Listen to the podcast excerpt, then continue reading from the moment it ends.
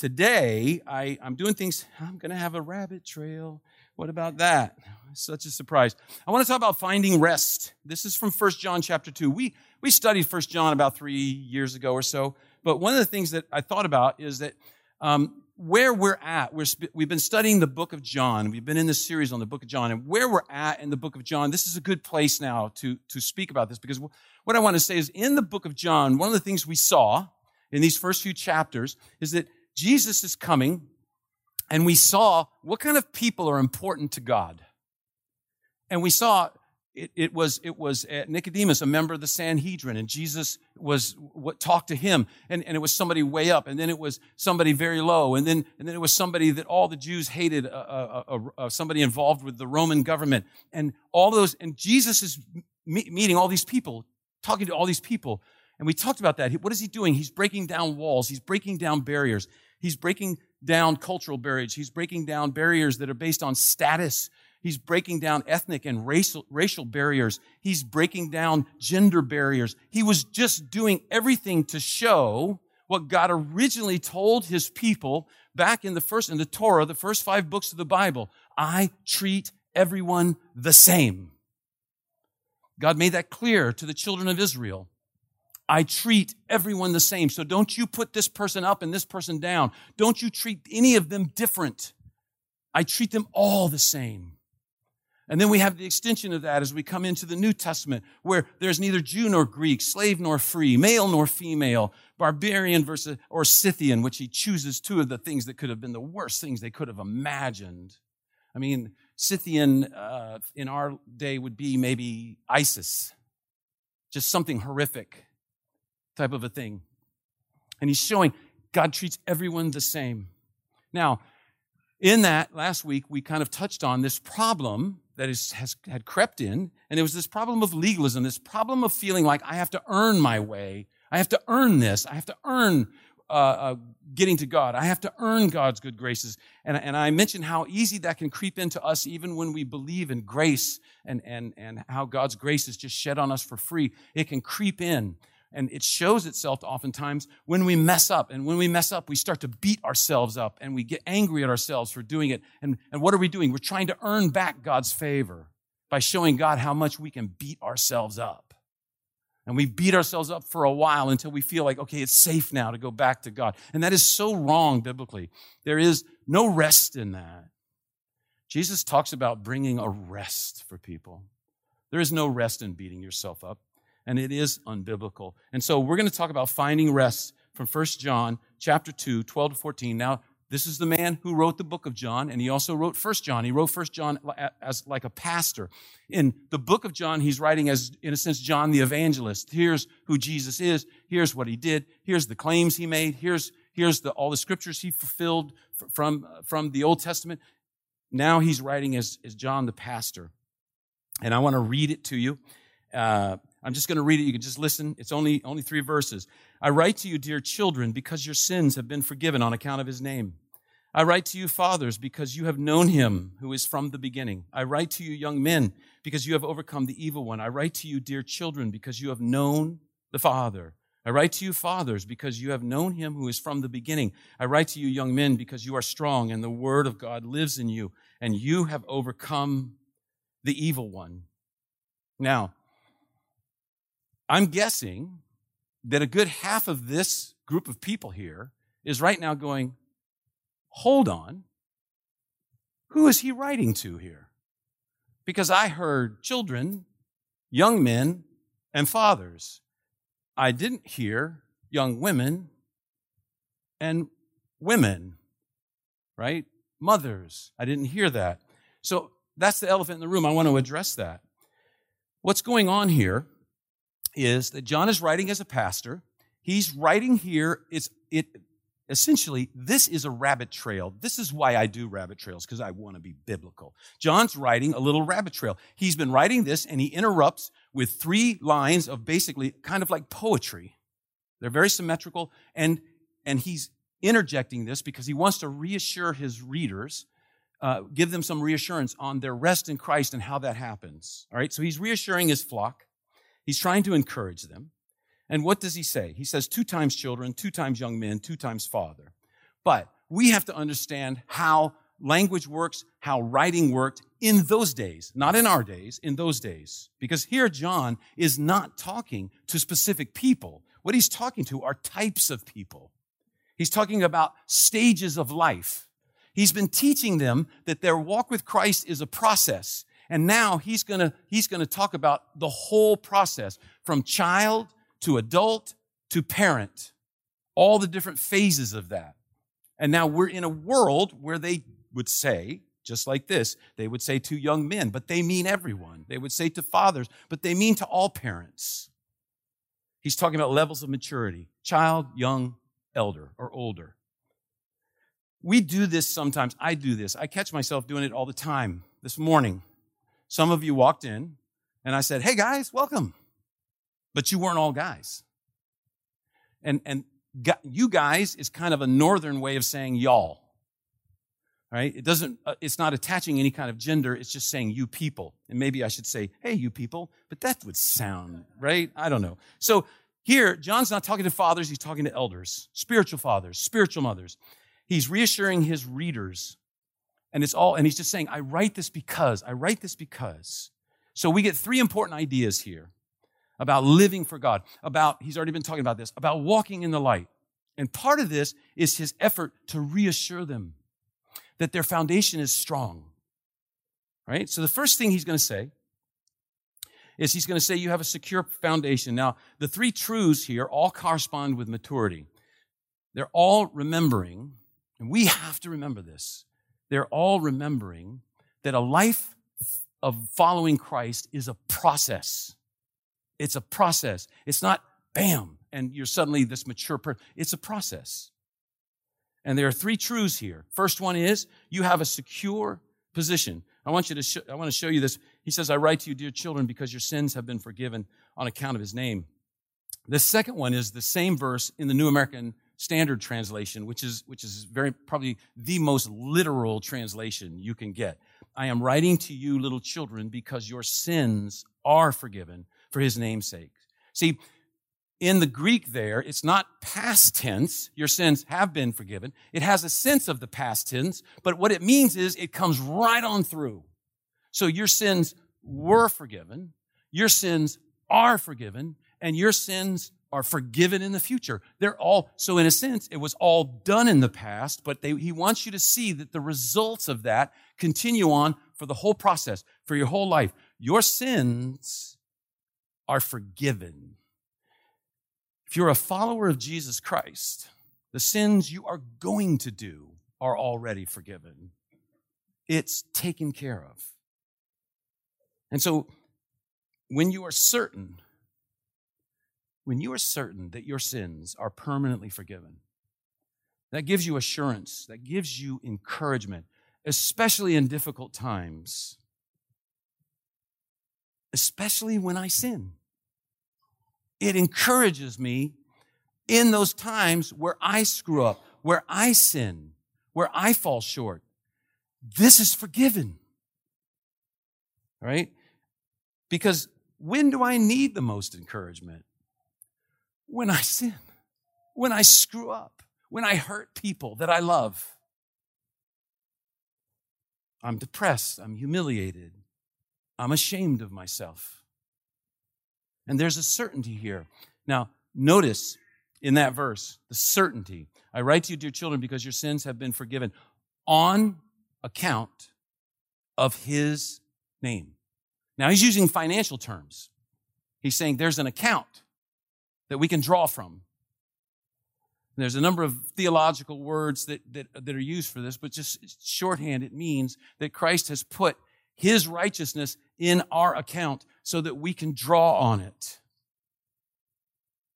so that it becomes ours, especially in the difficult times. And so when it says on account of his name, this word has this meaning of value. The Greek word that's used means it's a value, it means it's the primary cause, it means it's the source of power. We struggle oftentimes with feeling like there's a lack of power in our life. And he's saying, here's where the source of power is. It's on account of his name. And see, we often confuse things. What do we do? When I think, I think oftentimes I can think that I'm forgiven because I repented. People mistakenly think that, that having this great sorrow when they've sinned uh, it shows their repentance is real and it gains them forgiveness. But see, this verse assigns a value not to repentance. See, it's the forgiveness. If it assigned the value to forgiveness, it would say uh, that we would get this on account of my repentance. But, but that's not what it says. It says we get it on account of his name. That's the value that it draws from. That's the account it draws from. That's where we get it. Now, we do need to repent. This is a biblical concept. But when we repent, we draw on the value of his account, not our account.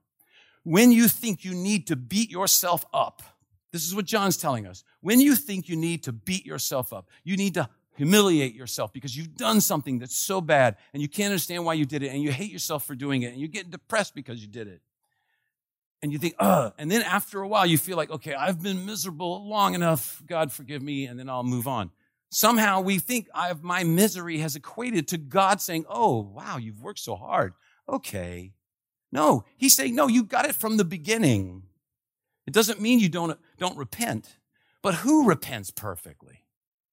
Right? Let's face it, every parent here who's had children know that at least half the time your kids repent is because they got caught. It's not that they're sorry that what they did was wrong, it's they're sorry they got caught. And repentance can have mixed motives, even in our lives as adults. We, can have an imperfect attitude. And so, so then what we're saying is, what is enough repentance to activate the forgiveness? What is the line that needs to be crossed before we can, we can say, okay, I can rest in this forgiveness? How do I know what is enough? And so then, you know, we get discouraged, we wallow in sorrow and shame until we feel like we've crossed some kind of line, and then we come back to God and fellowship is restored. Let me give you an illustration of this. We used to have a dog. Our dog's name was is, is actually my daughter Holly's dog, but it was our dog. You know what I'm saying? She claims she owned it, but she didn't do much, right? Now, every once in a while, we would come home, not very often, but every once in a while. His, his name was George W. That's a whole nother story. Um, but every once in a while, we would come home, and I'd open the door, and there would be George W. like this. Like, oh, isn't that sweet? Let's give the dog a hand. No, let's not. He would look like that. And I know right off, okay, he's done something. He's done something. But then, just like uh, parents, if you remember when your kids were little and they had done something, maybe they grabbed something over here they shouldn't grab. They're like, no, I didn't grab that. I did that. I did. I did. I didn't. And their eyes would look over. They just can't hide it. They give it away, right? That's what George would do. He'd be sitting there going, mm, mm, mm, mm. and I go, okay, I know approximately where to feel for the wet spot. And then I go over and I feel on the carpet and I go, oh, George. And oh, he would just slink over, crawl underneath the dining room table and hide. Right? And I'd come out and I'd pat and I'd clean it up and clean it up and, and, uh, and get about done. And I go, come on, buddy, come on, come on. And he'd start coming out like, oh, it's all good, right? Like, I've been miserable, so now we're done. So now we're done. And see, this is what we can do. We look at the quality of our repentance. We think, how bad do I feel about this? I don't feel bad enough yet. And we look at our feelings and we say, I'm so miserable. And see, that's why we get anxious and discouraged. That's because you can never do enough. You can never be sure. You never know where the line is because we can't do it. We can't repent enough. This is the beauty of Christianity. It's not based on how we repent. It's based on the fact that an account has been given to us that we can draw upon. Why can we be certain? On account of his name, for his name's sake. And this speaks of God's character. This speak of, speaks of who he is and what he's done. Because it's it, on account of his name. And a name is a huge thing. A name was huge in, the, in 1 Samuel. David says, You come against me with sword and spear and javelin, but I come against you in the name of the Lord Almighty, the God of the armies of Israel, whom you have defied. Whom you have defied. I come to you in a name. And God says, your forgiveness. You can draw upon that on account of his name. On account of his name. And so, in First John, let me just, First John 2, 1 and 2, just the beginning part of this chapter we're looking at, he says, Dear children, I write this to you so that you will not sin. But if anybody does sin, we have one who speaks to the Father in our defense, Jesus Christ, the righteous one. He is the atoning sacrifice for our sins, and not only for ours, but for the sins of the whole world. See, repentance receives righteousness. Repentance does not merit righteousness. It simply is the act of drawing on the righteousness. How much righteous, how much repentance do you need? Any repentance, just repenting draws upon that righteousness. You're forgiven on account of his name. And things may be going well right now, and that's great. But then when things get really tough, you will need this. When you're really feeling bad about something, when you've really screwed up badly, you will need this because you will want to give in to that form of legalism that was prevalent too, even in the days of Jesus, that says you got to beat yourself up for. And, and we see it today. We see it today. Not too long ago, I remember seeing marching down some some uh, followers of a particular uh, religion beating themselves with whips, self-inflicting pain, cutting their backs to show God how much they repented. And God's saying that's not enough. It cost a life. That's what it cost. So that's not enough. You can just find forgiveness on account of his name. And so, when you're forgiven on account of his name, to try to work up some sort of proper humility or proper shame for forgiveness insults God. Because even though it feels humble, even though it sounds humble, if I'm beating myself up, what am I really saying? I'm saying, God, I got this. I got this. I appreciate your sacrifice but I need to do this. And then what does it become? It's all about me. It's all about me and what I do. And he's saying, no, that's not how it works. Don't devalue his name. Your position in Christ is secure because of his name's sake, on account of his namesake. So you have a secure position. Secondly, you have a power within you. See, remember, John now is writing to his flock and he's saying, I want to encourage you. There is a security in this. There is a rest in this. This is important. And this is when he says, I write to you, young men, because you are strong and the word of God lives in you and you have overcome the evil one. Now, I just want to talk a moment about the evil one. Uh, what biblically, what is he talking about? He's talking about, he's talking about, and throughout the scriptures, Satan. It's this idea that there is a living evil in this world. And, and scripture, generally speaking, has two words, two words for wickedness. Kakos is a word that simply means evil, uh, generally speaking, in the abstract. And then poneros is the idea of an evil that is in active opposition to good. It's fighting, right?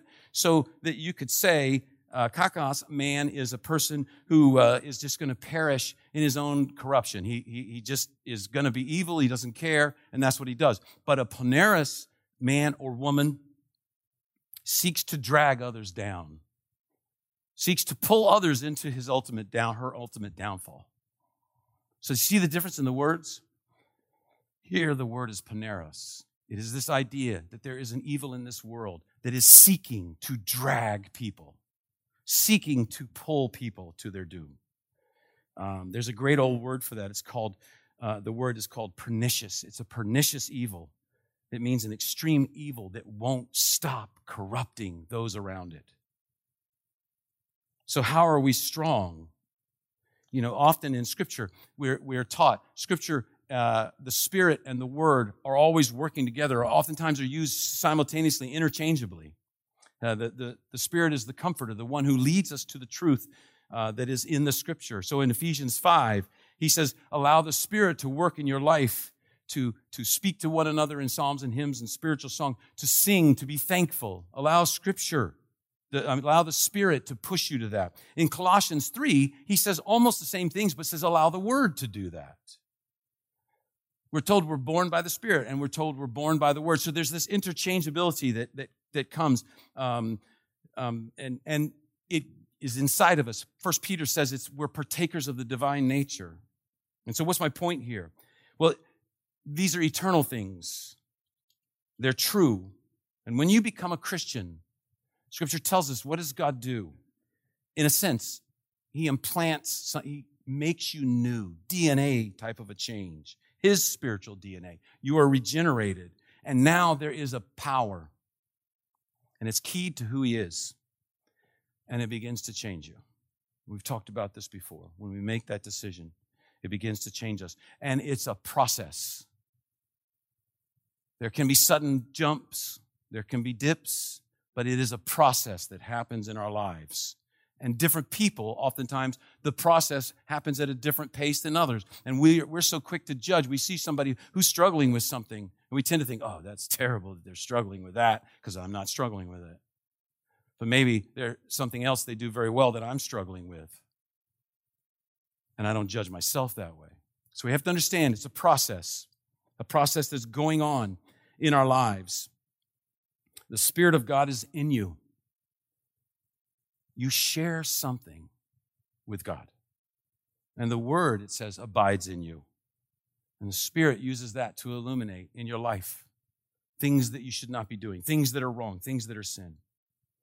And he's telling him, because of that, you are now strong. Young men, this, he says to him, young people, in essence, you are strong. Why? Because you have this power in you.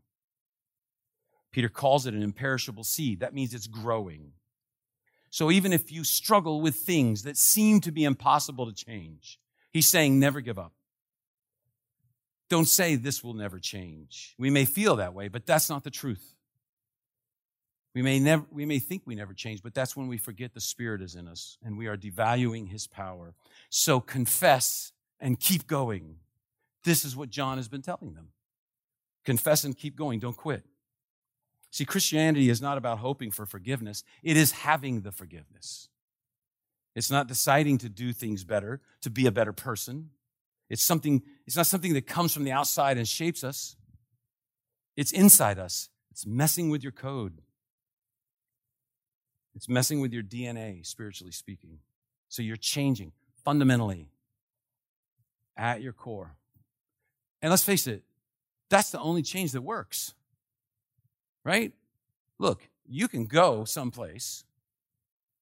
You can get a job that requires you to dress a certain way and wear certain clothes and do all of that, and you look really good. But it's the same you, right? As parents, we can discipline our children. But what's going to change their heart? That's the key. Only God can do that. And I know right now we're gonna have we're gonna have a baptism of people who are saying God's changed my heart. But I know right now there there'd be so many people here that would say, yes, God has changed me fundamentally from the inside out, and I'm one of them. I was going a certain way. God intervened in my life, and I'm going a totally different way. I turn back sometimes. I look longingly sometimes. I know that's wrong. But I've been fundamentally changed. My life is different. And this is what it means. Because being a Christian means life often gets messy simply because you're a Christian. But it is not your power. The circumstances of your life are not the power over you anymore. You're strong, he says. Often we forget the power that we have the power of the Holy Spirit, the power of the Word of God. Here's the third thing He says, You have a relationship with God now. He says, I write to you, fathers, because you have known Him who is from the beginning. He says, You know him who is from the beginning. You have a relationship. It's very interesting how scripture, in scripture, how God relates to us, all the way from the very beginning, all the way from the book of Genesis, how God relates to his people. He relates as a father. He relates as a mother. He relates oftentimes as a sibling. He relates as a spouse, as a lover. It's just so many different ways that God shows so many facets to this relationship because there's talking to him. There's listening to him, there's loving him, there's sharing, there's crying together, there's laughing together, there's anger. Every relationship has all of these things if it's a relationship worth having. But relationships take time to develop. Talking to God, listening to God. As, I, as I've gotten older, I see this relationship aspect more and more in my life. And God is saying, look, these are the stages, this is the process. They often overlap. But all three of these things, you have a secure position. You are secure. You have this incredible well of forgiveness to draw upon. You didn't earn it and you can't earn it now. You just accept it. You say, God, I'm sorry. And I thank you for your forgiveness. The other day, it, it just something I did, just hurtful, and just confessing it and saying, God, the only thing I have is your grace and your forgiveness that you give me. That's all I have. Otherwise, I'm terrible. Left to my own devices, I'm hopeless and I'm helpless. Just like when Jesus, we just studied this a few weeks, when Jesus was talking to the Samaritan woman at the well, Samaritan woman at the well, what did he do? He pointed her to her helplessness. He made sure she understood. She had no, no place else to go. No place else to go but to finally go to other people and say, You think, I think that's the Messiah. That's the Messiah we've been looking for. So, in this process, oftentimes, like a child, we can focus on ourselves because in, in this process, at points, we are the child that he speaks of. When our kids were little one night, one of our kids, Cody, he couldn't sleep. Cody was about five years old, I think. And um, he couldn't sleep. So we were all asleep. And so he got up, got out of bed, came into our bedroom, and went up and stood next to me. But I mean, he stood like, I was sleeping like this. He stood like this far from my. Yeah, you see a disaster waiting to happen, right? Like, boom, oh, oh, sorry, son. So, so I had this weird feeling. I, you know, I just had this weird feeling. There's something was up and there's something wrong, right? There's something not the way it's supposed to be. So I just slowly, and I was just like, you know, I said, what? What? And he's like, Daddy, I can't sleep. I'm like, man, dude, yeah, I'm like, I almost killed you. I just, and, and, and what was he doing? He, he's, he was totally thinking about himself. It didn't occur to him that there was a thing called cardiac arrest that he could have inflicted upon me, right? It, that, that didn't occur to him. See, and he just, he just knew he couldn't sleep. And he knew that either me or, or my wife, he knew one of us was the answer to this problem. You know, it didn't occur to him that he was disturbing us. It didn't occur to him that I was going to have so much adrenaline in my body that now for the next two hours I can't sleep because of that little rugrat, right? But he's a kid, and that's the way we are sometimes as kids. It's just kind of about us. Now, what did I say? I said, "You idiot! You don't wake us up." No, no. I said, "Buddy, buddy, listen. Oh, it's okay, but next time, announce yourself. Knock on the door. Let us know you're in the room." Now, let me help you get back to sleep. You know? So I walked him back in his room, you know, and I told him a little story, and he was out pretty quick. And then I'm in my bed, you know, go, go, go, you know, like that. Yeah. But see, my relationship with him, this is that relationship. My relationship with him dictates my response and my willingness to put up with his shenanigans. Because he's my boy. I love that kid. I love him. And so I'm okay with this. I'm okay that he frightened me. You know, I'm okay with this because I love him so much. This kind of stuff happened. We, we, we've seen it. We see it all the time in the Bible. We see what the disciples were doing all the time. Disciples saying, hey, keep those kids away from Jesus. Little bother, little tricycle motors, they're a problem. Leave them, uh, get them out of here. And Jesus is like, no, you dopes. Bring them to me. What's wrong with you guys? You know? And they're like, ah, oh, Jesus, that Syrophoenician woman, she's bothering us. Could you please tell her to leave? And Jesus is like, no, I want to talk to her. Let her speak. Right? The disciples like, Jesus, it's a big storm. We're going to sink. Don't you care? He's like, oh, ye of little faith. Now let's address this issue. Over and over and over, like children. This is a part of the process. And thank goodness it's a part of the process because he understands when we're that way, because he loves us. He had patience with them, he has patience with us. When we screw up, when we walk in the room and, you know, I frighten Jesus, that doesn't work out. I don't know what I was thinking there. He's like, and I, this is my favorite, I, and I, I do this a lot, I know, but I just use my imagination and I imagine God in heaven. And, and, and there's all these angels, the cherubim and the seraphim, and there's all this craziness and beautiful and singing, and it's just an glorious experience. And I'm down here, and I'm going, God, my car won't start, right? And uh, um, God says in heaven, He said, Hey, hey, hey, everybody, fellas, shh, shh. My son Bob wants to talk to me. And, and I think scripture is clear. God talks to us. It says it talk, we talk to him when we talk to him in, in prayer. It's like a face to face experience. He gets down on one knee. So he's right in line with me. And he says, What is it, son? My car won't start. I don't know what's wrong with it. You changed the battery yesterday. You sure you, you sure you hooked up both terminals? Mm, yeah. No. Oh man. you know, and then and, and I pour out my heart to him and he deals with it, whether it's a little kid thing like that or whether it's something huge. Whether it's God, my daughter has cancer. Whether it's huge. He gets down on a knee, gets face to face with me. He says, Tell me about it. Talk to me. This is a relationship. This is a relationship we have.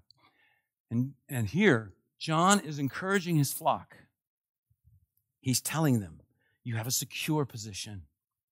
You are secure. You have this forgiveness that you can draw upon that is so much greater than any sin you could ever commit. He says, You have this power within you now to change. Because what happens is people look at point one and say, Woohoo, go crazy. I can do anything I want. God's going to forgive me. But Paul addresses this. He says somebody who's walking for living for Christ is not going to want to do that because that is, in a sense, and he uses the phraseology. That's a, like a sense of trampling Jesus' blood under your feet. It's, it's, it's, a desecration. And so he says you have this secure position, and that will make you want, number two, that you want to use this power to change. And then finally, the, such a huge foundation for us. You have a you have a relationship with the creator of the universe. And when you begin to talk to him, he shushes everybody else and talks to you face to face. Says, What is it, my daughter? What is it, my son? What is it? And then you can speak to him and know that he listens. And just like with my kids, sometimes when they would come up and ask me for things, you know, like, Daddy, we want to have a dollhouse that's bigger than our house. I'm like, oh, that's a sweet no. You know, uh, but I don't mind that they tell me that because it's what it's what's on their on their mind. They still talk to me that way. No, they don't. That was stupid. So, we have a foundation. And this foundation is to encourage us and reassure us in our walk. Especially, and this is the key. It, probably said this is the key five times, haven't I? This is a key, especially during difficult times. That's when you need this. When things are not going the way you'd hope to go, when things are going terribly, when tragedy intervenes in your life, you need to know that you have a secure position. You need to know that there is a power within you. You need to know you have a relationship. And as you cry in the midst of your tragedy, He cries with you. He weeps with you because He sees it too. He knows the end. He knows how things may work out in a way you've never imagined. But in the moment, this is what I love about Jesus when he went to, he, to, to raise Lazarus from the dead. He saw the Mary, he saw Martha's broken heart, and he cried with them. He knew he was going to raise Lazarus from the dead. But in the moment, he knew this is an incredible pain. I am not going to dismiss it. I'm not going to say, oh, just you wait. I'm going to cry with them why? Because my heart breaks for their heart breaking. And also because he knows ultimately there's always death, there's always loss, there's always tragedy. And so as you cry, he cries with you. As you laugh, he laughs with you. In your joyous times, he's thrilled. And in your darkest times, he's right next to you, telling you, I know, I understand. Jesus is saying, I experienced that. I know that heartbreak. I know that feeling. I know that pain. So that gives us hope. That gives us encouragement. That's just what John is trying to do here for, for his flock. It's what what as we look at in, in, in the book of John, as John is leading us along and showing us these are the people God cares about. These are the credentials that Jesus Christ presents as, as Yeshua Christos. And he encourages us. Let's pray. Father, we thank you for this time. We thank you for the, for the encouragement that you bring to let us know that you walk with us, you love us, you experience what we experience. You are not a remote God who does not feel what we feel but you are a personal, relational God who we can commune with every day. We thank you for that great privilege and that foundation that we have. In Jesus' name, amen.